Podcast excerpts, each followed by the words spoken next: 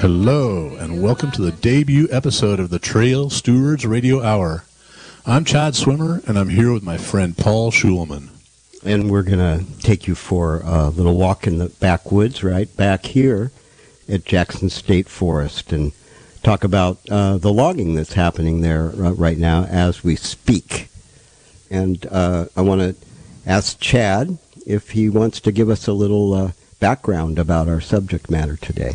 Yeah, so we are the Trail Stewards. We are both a disclaimer on the steering committee of the Mendocino Trail Stewards, and we are working to change the management of the Jackson Demonstration State Forest.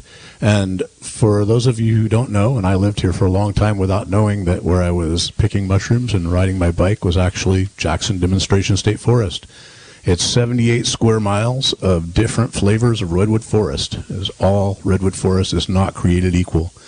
It was bought by the state of California from the Caspar Lumber Company in 1947.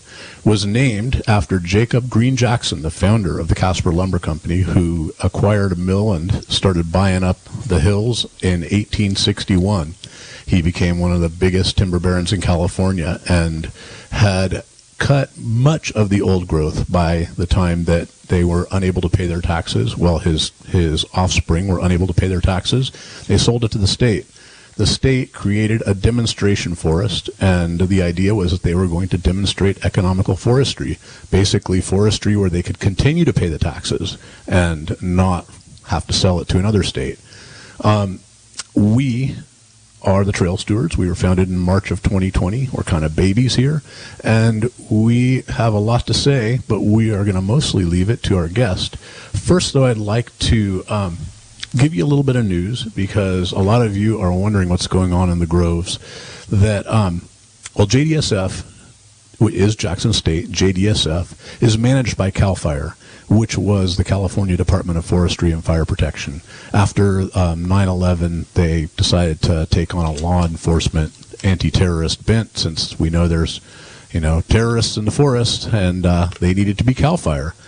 They have been logging this forest pretty much since 1949. When they first got it, there were still about six to seven thousand acres of full old growth, thousand-year-old trees that, under the auspices of the state, they cut, leaving about 460 acres, as far as we know, and some scattered trees. But most of the trees that are around are beautiful old growth that are that are still around that are beautiful old growth have um, they're less marketable and. Uh, there was only an eight year break that they weren't logging, and that was thanks to Vince Taylor and the original, the OG campaign to restore Jackson State Forest. Um, there is active logging right now in six timber harvest plans in JDSF. Three of them are continuing from last year and the year before, so they're kind of wrapping up. And there are three timber harvest plans that um, one is the Caspar 500, which a lot of people are aware of, and there's a lot of um, of activity going on. There is the Red Tail Plan, which is right above Camp 1 on the Noyo River. And there is the Soda Gulch Plan, which is up by Chamberlain Creek. It is on the Big River. It's in the Big River watershed, and unfortunately, it's one of a number of water num, number of plans that have happened recently or are going to happen both on Jackson and Conservation Fund land. So the cumulative impact, which is something we're looking at, is large. Um, you probably know that there has been a tree sit happening in a large tree, large second growth redwood that is now known as Mama Tree, and that's um, pretty close to the town of Caspar. And um, there are a lot of people doing a lot of things. So there, Redwood Nation Earth First has been doing some spectacular organizing, and um, they've done a lot of things in different places to make people aware of this and to uh, help people be aware of how to safely protest. I would like to read a statement from them that um, Redwood Nation Earth First does not condone, encourage, or use the tactic called cat and mouse or running around in a logging plan while people, while trees are being felled in order to distract loggers. We emphatically dissociate from it. People who have taken nonviolence training with Redwood, Redwood Nation Earth First agree to a set of nonviolence guidelines, including one, we will be open, honest, and friendly. Two, we will use no violence, verbal or physical. Three, we will not do property damage. Four, we will not use illegal drugs or alcohol on actions. Five, we will not carry weapons. Six, we will not run. Please note number six. Trained activists approach loggers by first attracting their attention with noisemakers, then walking up to them as safely as possible. We cannot be responsible for all the people in the woods in Caspar, but encourage all people to abide by these guidelines. When we encounter someone not adhering to them, we try to educate and de-escalate the situation. So this is really important because there are a ton of people walking around out there. People are aware of this, and um, people have been out like trying to see what's happening. People who have no affiliation to any group just live in Caspar or live around the area. And as I heard this morning, um, a mountain biker who was from out of the area found himself right in the middle of a timber harvest plan because there's there are six trails that come from different trailheads with at the moment no signs. So people can within a mile or two maybe five miles end up in a timber harvest plan. And um, the person rode right up on a logger and they talked for a minute and the logger fell a tree. And um, we have been not too happy about this but you know the spirits have been good. So mostly people are are acting pretty well. Anyway, we have a really special guest here with us, and um, I'd like to introduce him. If, if I may uh, interject, just one little extra disclaimer is that the uh, opinions expressed sh- on this show are th- those of the speaker and not the board of directors of KZYX or the staff. Thanks, Paul. Yeah. I, I forget that sometimes. I get talking, and that was the uh, uh, statement from Redwood Nation, Earth First. So our guest tonight, our first guest tonight, is J.P. O'Brien. JP is a Northern California native raised in the mountains of Trinity County, where he also worked for the United States Forest Service as a wilderness patrol ranger in the Trinity Alps. He holds a bachelor's in applied physics, a graduate certificate in spatial statistics, and a PhD in climate and atmospheric science.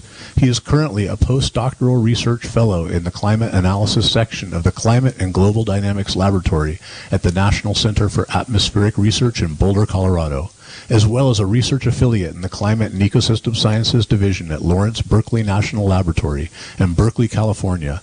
His research primarily focuses on understanding natural climate variability and how anthropogenically forced climate change alters the probabilities for extreme weather and climate phenomena, including droughts, floods, and fires.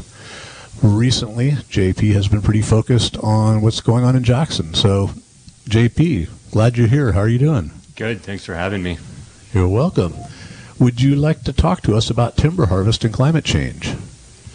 Uh, sure. It's a it's a big topic. Um, I think the first thing to uh, to understand when it comes to timber harvest and climate change is that um, timber harvest uh, is uh, essentially responsible for uh, the majority of CO2 emissions from our forests uh, currently. Um, 10 times more than wildfire and insects combined.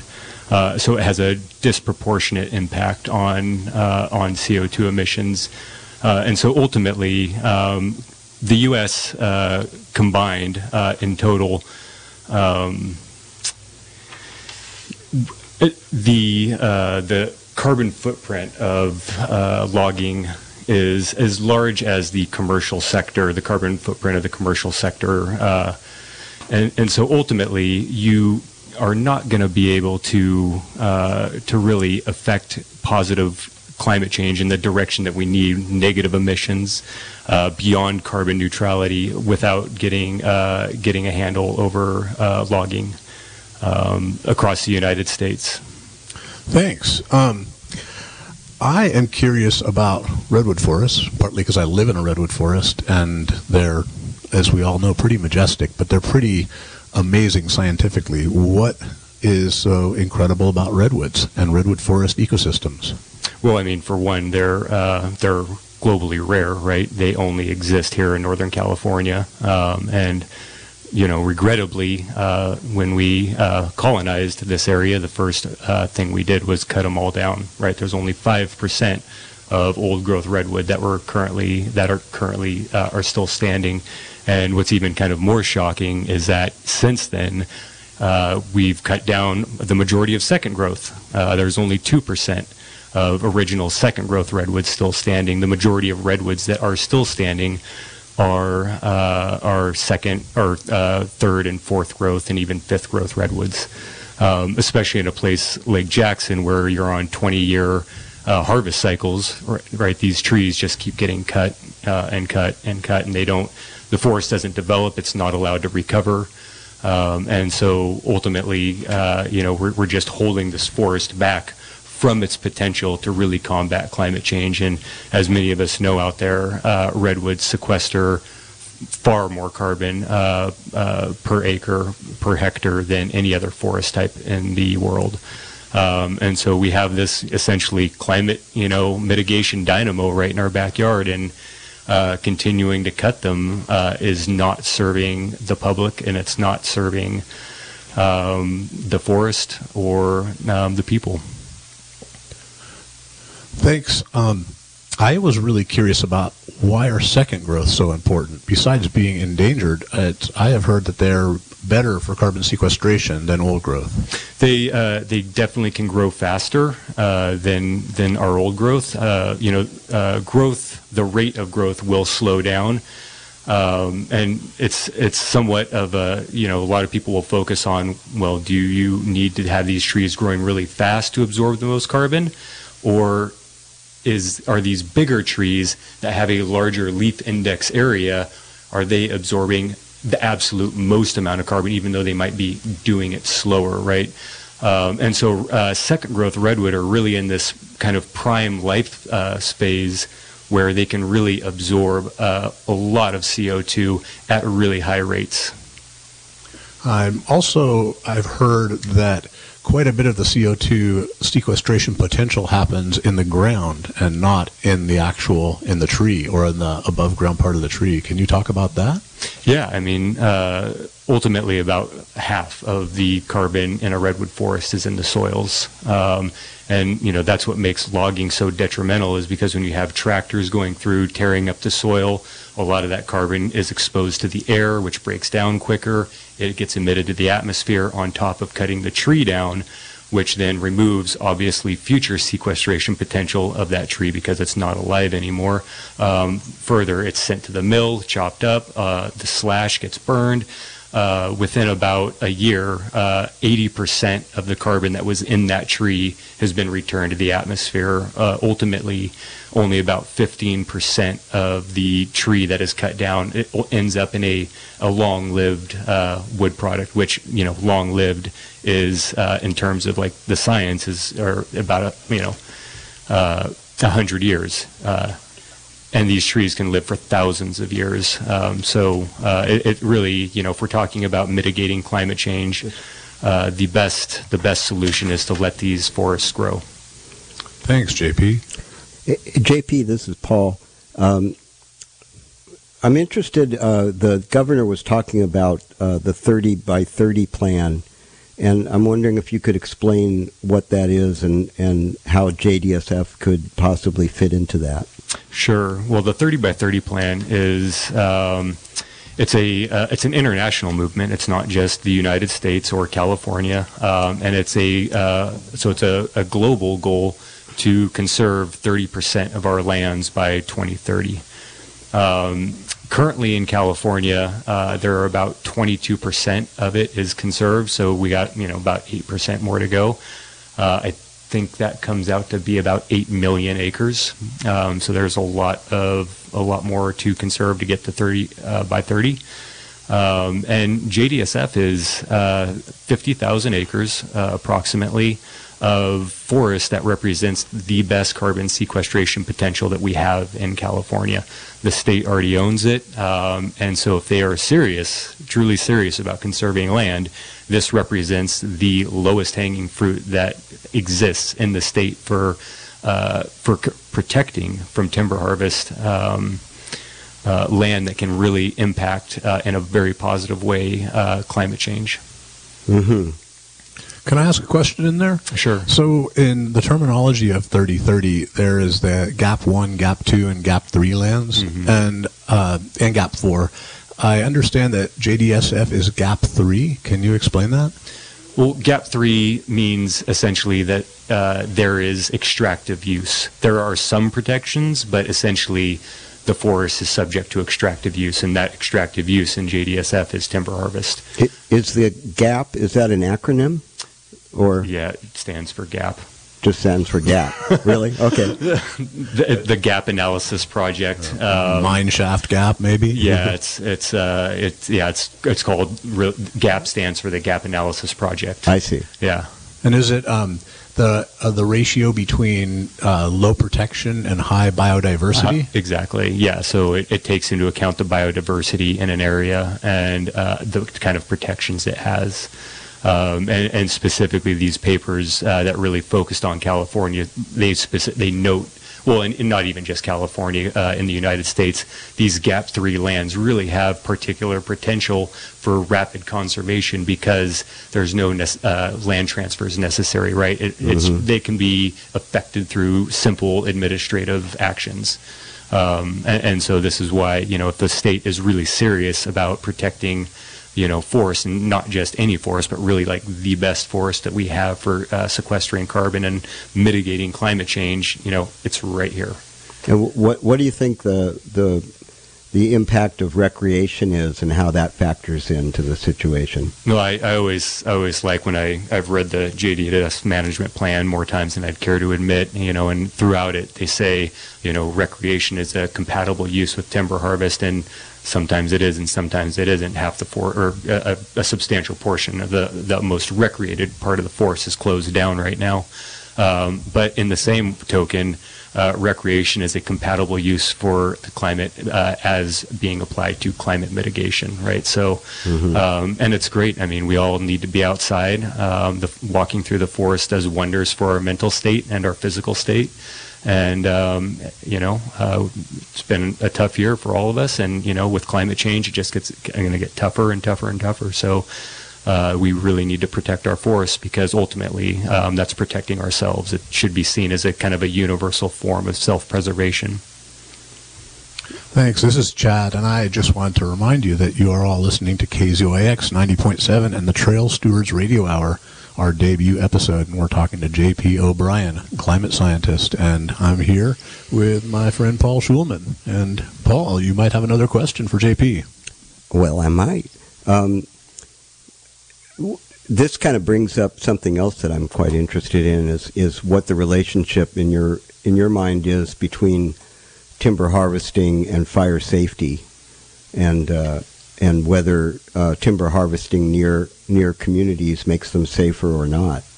Yeah, um, it's it's pretty much uh, the the science is pretty clear on this. That if you're doing um, commercial timber harvesting, that you know pretty unanimously increases fire risk. Um, there are small um, situations, circumstances, environmental conditions in which you know maybe you do get some reduction, but overall. Uh, between uh, the slash that's deposited on the ground and not cleaned up, between the making these huge thin areas, uh, or open areas that receive then a lot of sunlight that then dry out, um, creating this really dry microclimate. Um, these, this, this increases fire risk, not to mention that these uh, open areas allow uh, wind to really move through the stands to drive uh, in stand flames, right? So this is associated with greater flame lengths, uh, greater uh, flame intensity, which makes it uh, harder to combat. This is exactly what happened in Paradise, uh, where the fire moved so quickly through these thin stands um, that ultimately a lot of people lost their life, and it was uh, really, uh, really upsetting. So, I mean, uh, timber harvest, um, when in the kind of the commercial sense, uh, really does affect the forest in really negative ways when it comes to fire.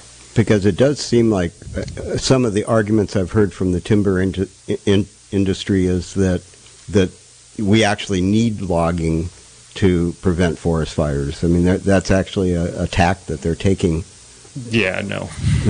well, there, it seems like there's two sets of uh, two terms, and one is overgrown, the forests are overgrown because we haven't had fires for a long time, and then there's overstocked, which um, it's like a supermarket shelf, and it's overstocked. So we need to go take some of those trees out, and uh, it's. Uh, we have both been looking at the work of Chad Hansen, who is not Chad Swimmer, who is talking right now, and he is a wildfire ecologist. And one of the things he's um, noted is is that this idea that the forests are really overgrown is really dangerous is not does not seem to play out because it's um, a lot of the fuel load is actually preventing the wind and preventing the moisture from evaporating. So it's I've been really looking into this and seeing a lot of my my old preconceptions vanish and I I would like to have you talk about hear you talk about what are the variables affecting wildfire. Yeah, well, with with respect to the forest being overstocked, I mean that you know there's a, a lot of different ways to interpret it. Uh, in the carbon sense, uh, our forests have a vast deficit of carbon because our old growth forests held so much carbon, and those are all gone, and it's all in the atmosphere essentially, right? So. Um, from a carbon perspective, our carbon, our, our forests are hugely understocked. What people tend to think about are these all these smaller trees that normally would be removed by low intensity wildfire, but we have suppressed all of that. So now we have these uh, very dense forests that are primarily made up of really small trees. Um, and it obviously makes it hard to hike through, but these small trees also act as ladder fuels. Um, so, I mean, if you're gonna, if you're gonna, uh, you know, essentially thin a forest, right, you need to be thin it to, and to get, uh, you know, fire uh, suppression, you need to be getting rid of these smaller trees, right? But that's not economic, so they don't do it. These smaller trees either get cut and laid down for as slash, burned, which is carbon in the atmosphere, but the bigger trees get cut, and then you get these large areas of, of dry, uh, uh, dry understory, which then uh, invasive brushes spread, um, and uh, the fuel moisture uh, gets exceedingly low. Um, and, and that feeds into climate change uh, in the sense that um, one of the key atmospheric variables of that drives wildfire is what's known as the vapor pressure deficit, and really, it's all it all it is is the absolute difference in atmospheric moisture. Um, so relative humidity is often talked about, but it's not a particularly useful metric. Uh, this is a human-derived metric that plants don't care much about um, because it's a temperature-dependent metric. But um, the atmosphere, uh, the vapor pressure deficit um, increases exponentially, right? And this is how much uh, uh, uh, moisture the atmosphere can actually hold, and then uh, and that increases. So. Uh, one way to think about it, and uh, just just kind of some representative numbers. If you have hundred units, just just units of whatever in the atmosphere moisture, um, then uh, at 50% relative humidity, uh, your vapor pressure deficit will be 50. You'll have 50 units of moisture and 50 units of excess space, right? And that would be your vapor pressure deficit. In a uh, warming climate, uh, the water holding capacity of the atmosphere increases by 7%. It's the Clausius-Clapeyron relation. So increase the temperature, uh, the atmosphere, or the temperature of the atmosphere by one degree. Now the atmosphere can hold 107 units uh, at like 50% relative humidity, then you have 53.5% uh, or units of of water vapor. So there's more moisture in the atmosphere, but now the vapor pressure deficit at an equal 50% relative humidity is now 53.5. Right. So that uh, that ability of the atmosphere to draw moisture from the land surface increases. So this ultimately uh, dries out the land surface uh, and trees uh, because they try to retain their uh, the, the, moisture and the water that they have uh, end up closing their stomata, um, which uh, so that's associated with lower rates of respiration and photosynthesis. Um, and ultimately, it slowly uh, kills trees. You can think about that them as holding their breath, essentially, trying to retain the moisture and not lose it to this drying atmosphere. Um, so, and ultimately, that drying uh, wildfire area uh, scales uh, uh, really closely with vapor pressure deficit. Mm-hmm. I, in my head, I hear that term and I picture the wildfire tornadoes that were happening in the, was it that campfire in Redding? That was the car years- fire. Carr fire. So is that is that a correlation?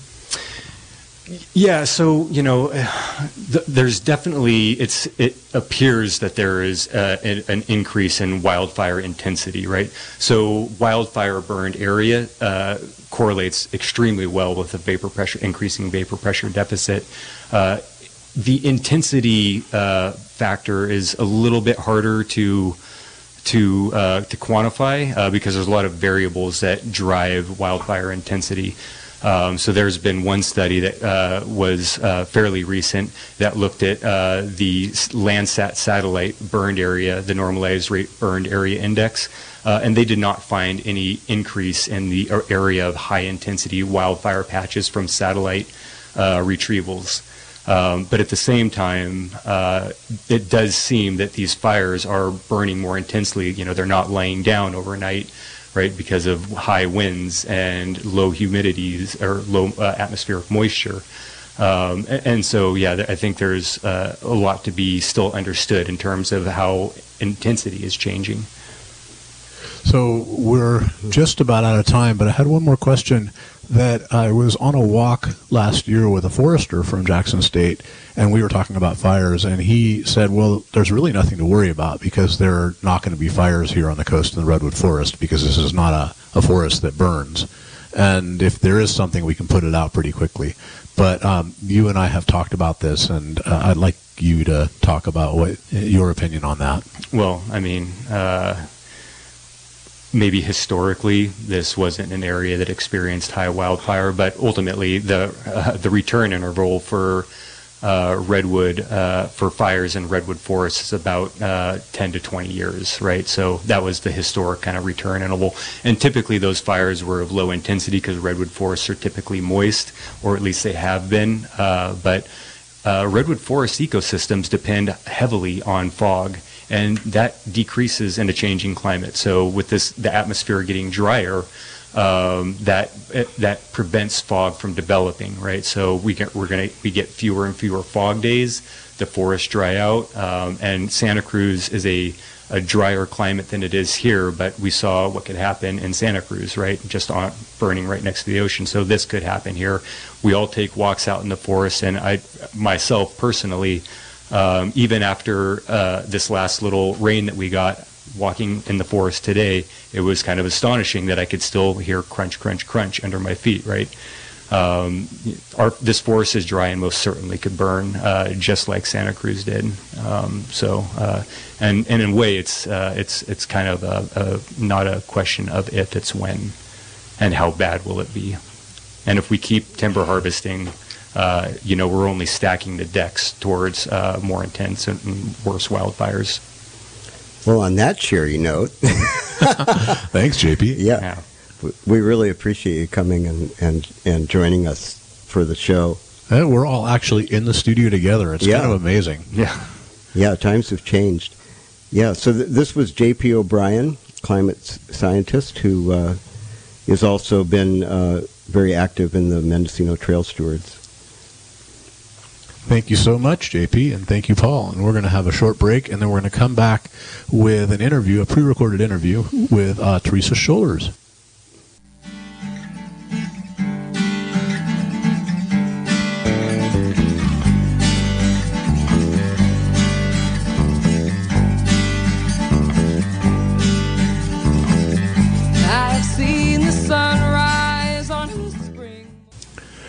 We are talking to a person many of us on the coast know well from her days at the College of the Redwoods.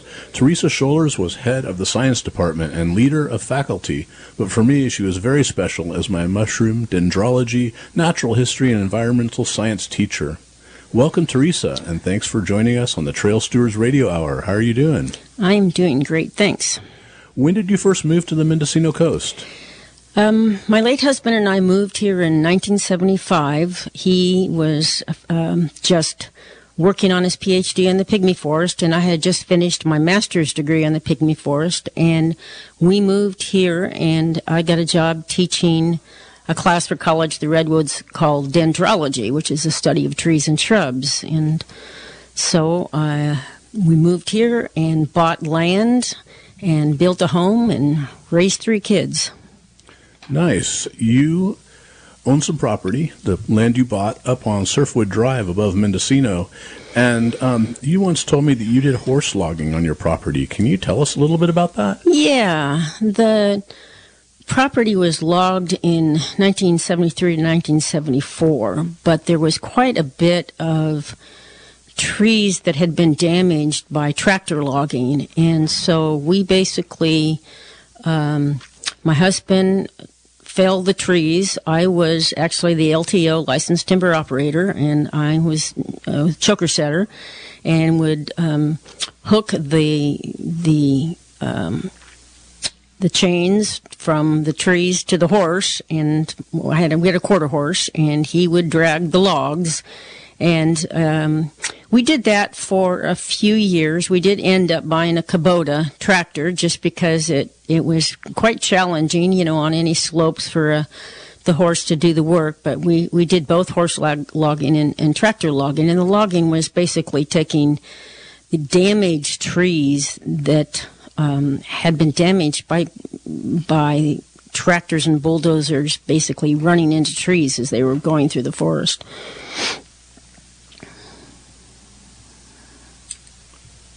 So those were the days of kind of the back to the land movement in Mendocino County. Can you tell us a little bit more about your life back then? Yeah, I mean, basically, we had 40 acres and we had a small organic farm that my husband sold, uh, sold vegetables. I taught at College of the Redwoods, uh, raised three kids, went all through the school system here, uh, grew, grew all of our own vegetables, had horses, mules, chickens, um, and I still have. Um, no longer the, the livestock and the chicken, but certainly a big organic garden. And we uh, struggled financially until I got full time teaching job at College the Redwoods in 1980, and and then that job basically supported the organic farm, which is often what you have to do when you're trying to make a living from from farming. And we sold about ten thousand dollars worth of logs a year up until the the 1988 when my husband was in a car accident and passed away but um, there was enough. We actually had 60 acres at that time, and so there was an, enough logs that we could take out of the forest, um, pretty much by hand with with minimal equipment and doing uh, little ground damage, and that that also helped support us. So you and I have walked a lot in Jackson State and in other areas around here, and we've talked about the effects of logging. And you're you are an ecologist, and you've um, pointed out to me a lot of the the damaging effects. But since you yourself have logged on your property, can you tell me about that? Yeah, I am an ecologist. My my degrees in ecology from Davis, master's in ecology, and although I did subsequent work in, at Berkeley in systematic botany, uh, my heart's always been in ecology, which is really the interrelationships between organisms in their environments and how interdependent they are. Logging, um, the, one of the biggest impacts of logging is the ground disturbance that happens with machines and reducing canopy, that's the shade. And, and there's a lot, a lot of other effects of logging, but those two things really impact both climate and species. Um, so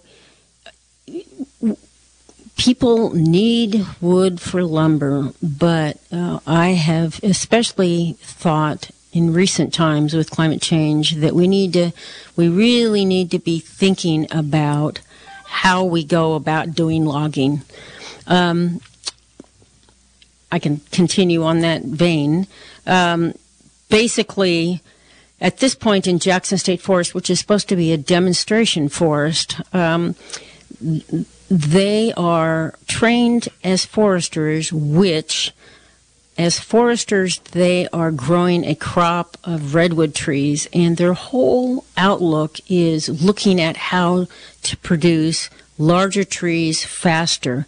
And it's very different from an ecologist that is looking at all the different species in the forest, from the plants, the animals, the fungi, and the current regime of targeting redwoods to cut and taking out other species has led to a drier and drier forest environment through kind of a complicated scenario that not everybody is aware of, uh, uh, aware of.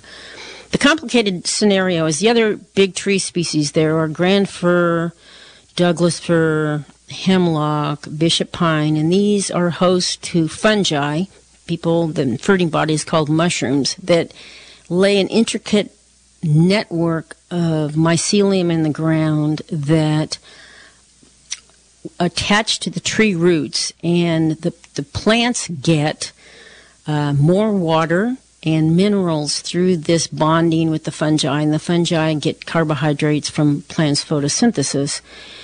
This mycorrhizal attachment lends resilience to the trees in terms of drought. What in the 1970s, we would have rain in the 60 inches, in 50 inches, in the 40 inches, in the 70 inches. Today, well, this year, 19 to 20 inches is what we've had, and we are in a crisis in terms of dryness.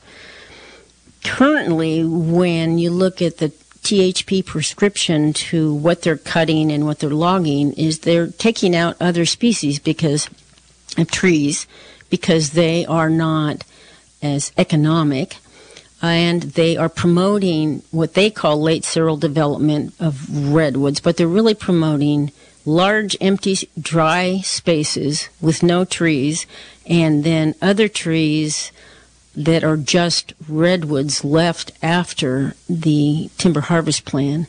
This has cut out the mycorrhizal association, and so all of that network underground that is helping the forest resilience towards retaining moisture in the ecosystem is cut out. That's pretty dis- disastrous if you're thinking about the current um, wildfire crises. Our forest here used to be very wet with twice as many days that had summer fog. Summer fog is necessary for redwoods. They have to have summer precipitation in order to survive.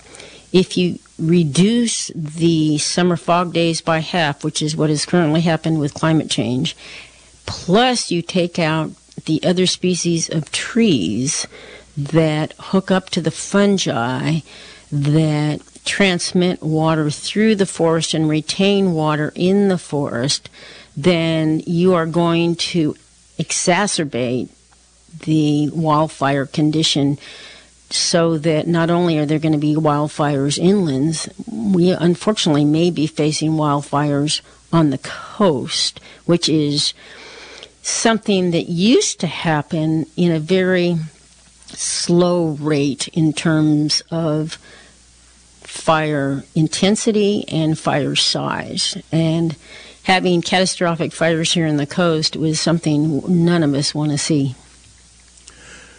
If I remember correctly, in your natural history class, you said that historically the coast experienced fires about every 15 years. Can you talk about that a little bit?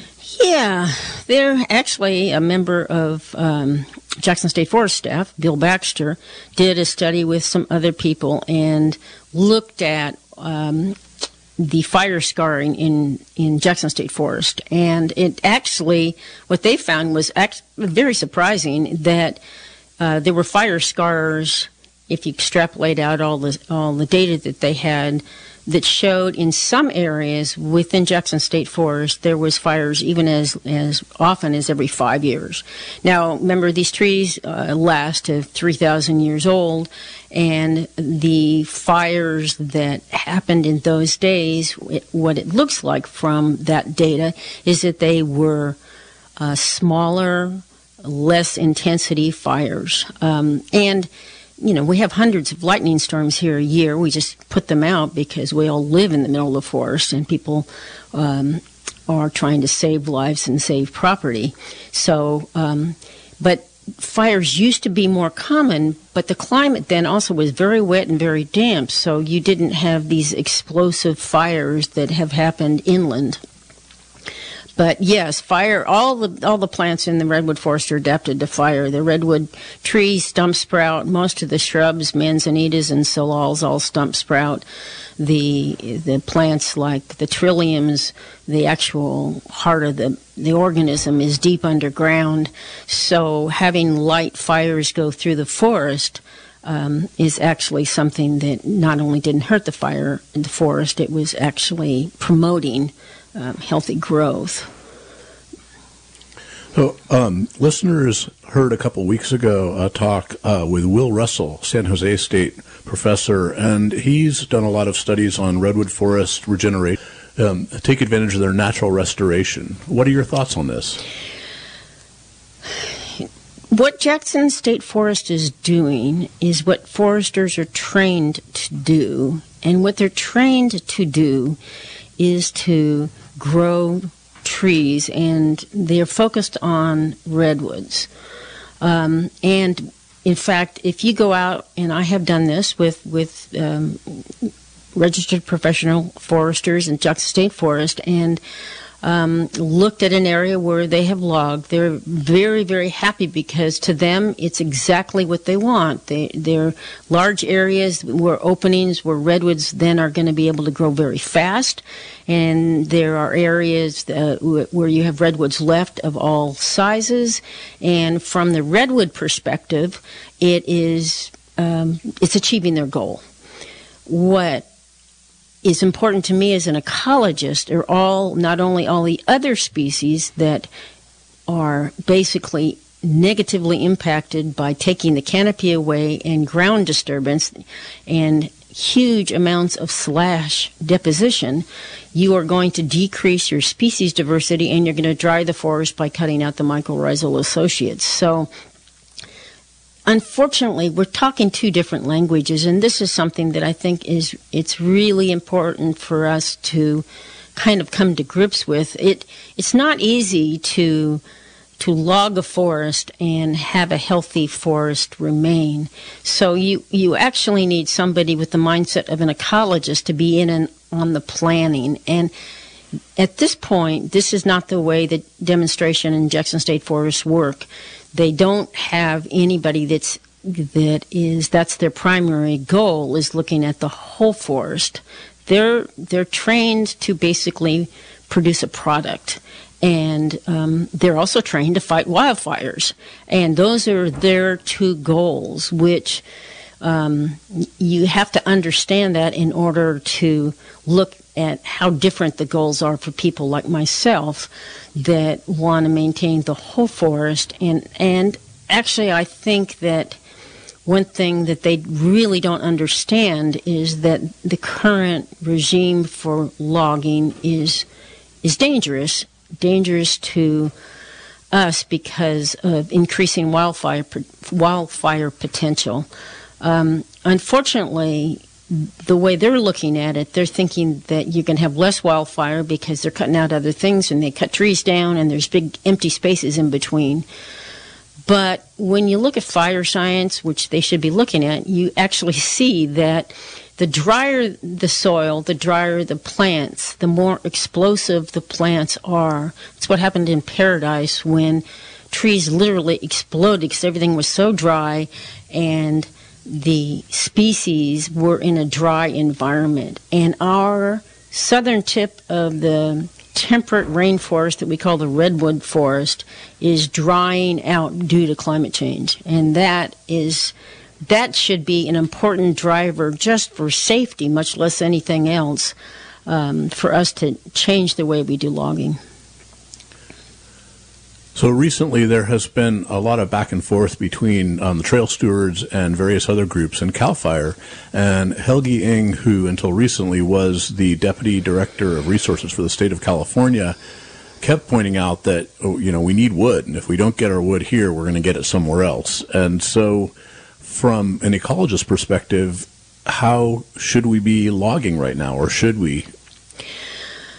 Well, there's a couple of things. One is um, I I, I really believe in, in sustainable logging. I believe in um, using wood, but I think we have to change how we do it. And unfortunately, it's just like corporate farming where 10,000 acres was cheaper, we could get a product out of it, and um, it was economic. And until people actually figured out that we were literally poisoning the, the water in the Central Valley, that, you know, we had more diseases in our, in our species. So organic farming and sustainable agriculture basically came away with a better way of, of producing food. We also need to do that same paradigm shift with logging. Um, and in my opinion, Jackson State Forest is, it's not Jackson State Forest, it's Jackson State Demonstration Forest. And one of the things that I would like to challenge them to do is they're supposed to be demonstrating how to sustainably log a forest. And to me, that is the whole forest. So some of the things I would like to challenge them on is instead of focusing on board feet, at this point, we need to know more about things like what to do with slash, how not to dry the forest. Uh, we need to be measuring temperatures and soil moisture in these areas where they've cut all the other species out. We need to actually figure out how to be the example, we meaning Jackson State Forest or public land, how to be the example for industrial timberlands because they are private industry going there for a profit. Jackson State Forest is a public land that is supposed to be a demonstration forest. So to me, one of the first ways to change things is to change how people think and how people think has to be through education and that comes from getting people on their staff that aren't just biologists or foresters they need to actually be be trained in ecology so they can look at that whole system, so they can look at water dynamics and mycorrhizae and other species. They just hired a new biologist, and he's a registered professional forester. And it's it's a different window you look out when you're looking at how to grow just trees. So we need to look at other windows. We need to have other backgrounds so we can get together and talk about how to solve these problems um, and not I don't want a NIMBY and not in my backyard, you, you, know, and then have everybody go out and buy lumber and that they're raping the land someplace. I, I do believe that Jackson State, that frankly, I think that original idea of a moratorium was a good idea because I think we need to step back a little bit, especially now, now meaning 20 inches of rain this year, and maybe look how to do things to have the result be a safer and more healthy, ecologically fit forest. Well, we are getting low on time, and we're definitely going to have you back. But um, I'd love to have you briefly comment. So, you are the rare plant and vegetation chair for the Dorothy King Young chapter of the California Native Plant Society. Um, what are your concerns about the THP approval process? So, I since the 1970s, I've been the rare plant person for the local chapter of California Native Plant Society, and I recently took over the vegetation chair. Um, when anybody does any kind of project in the state of California, um, and they need a permit, it triggers something called the California Environmental Quality Act. The timber harvest plan is supposed to be the CEQA equivalent. That means instead of going through the CEQA process, they are supposed to do everything that that CEQA does. In CEQA, you don't, you, you can't build, you can't build a project, you can't do a mall, you can't do houses until you do your biological surveys ahead of time, and so you can figure out how to mitigate any damage, or at least CEQA is not a process that says you can't do something. It is a information process for the public and for the regulators and for the politicians to decide what they want to do with their local jurisdictions. And what happens in timber harvest plans that is incredibly unusual is that they get their timber harvest plans approved before um, they do any of their surveys. And and then so they'll put in low ro- roads. They'll they'll they'll they'll start actually impacting the environment. Because I think the attitude is if they find a rare plant, they just go around it.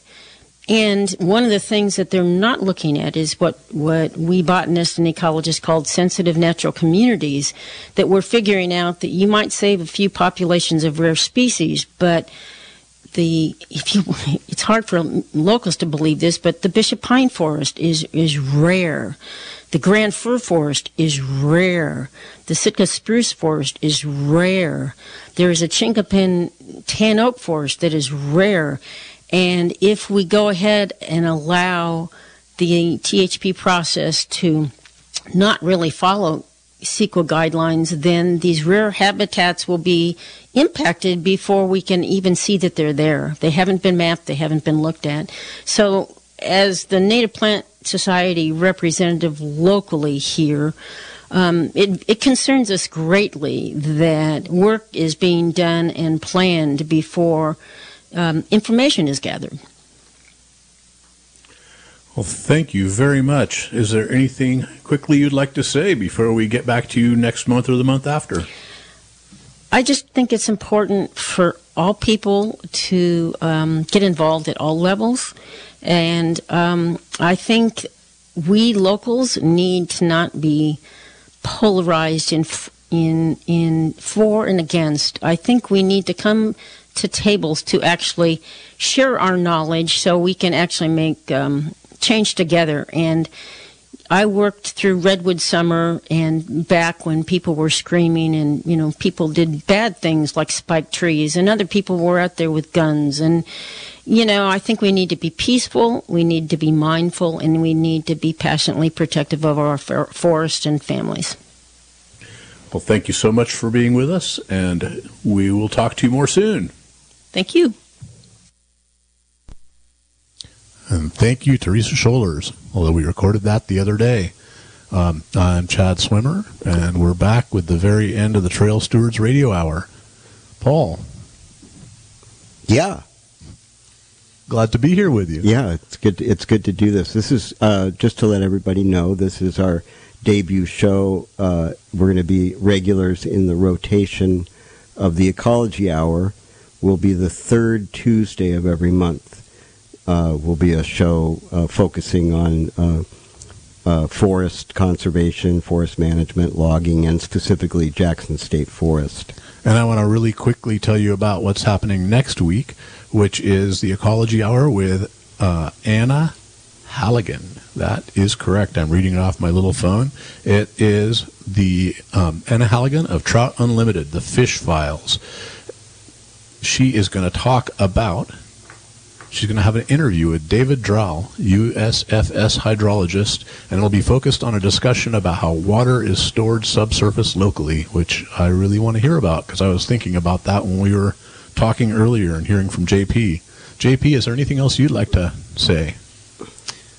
Um, I mean, ultimately, when it comes down to it, protecting our forests um, uh, serves the greatest good in terms of people, climate change, wildfire mitigation, biodiversity, um, health and recreation. Um, in this time of accelerating climate change, uh, it is the best use of our forests is to protect them and let them protect us. Amen. Yeah, I would say so. And uh, Chad, do you want to describe the um, the coalition yeah, there's actually a couple coalitions that we are a part of, but primarily we are a part of a new coalition to protect Jackson. To this is um, kind of uh, the new campaign to restore Jackson Forest. We have a lot of different people involved. The Coyote Valley Band of Pomo, who are engaged in government to government consultations with CAL FIRE and the go- government of California to recover their ancestral lands.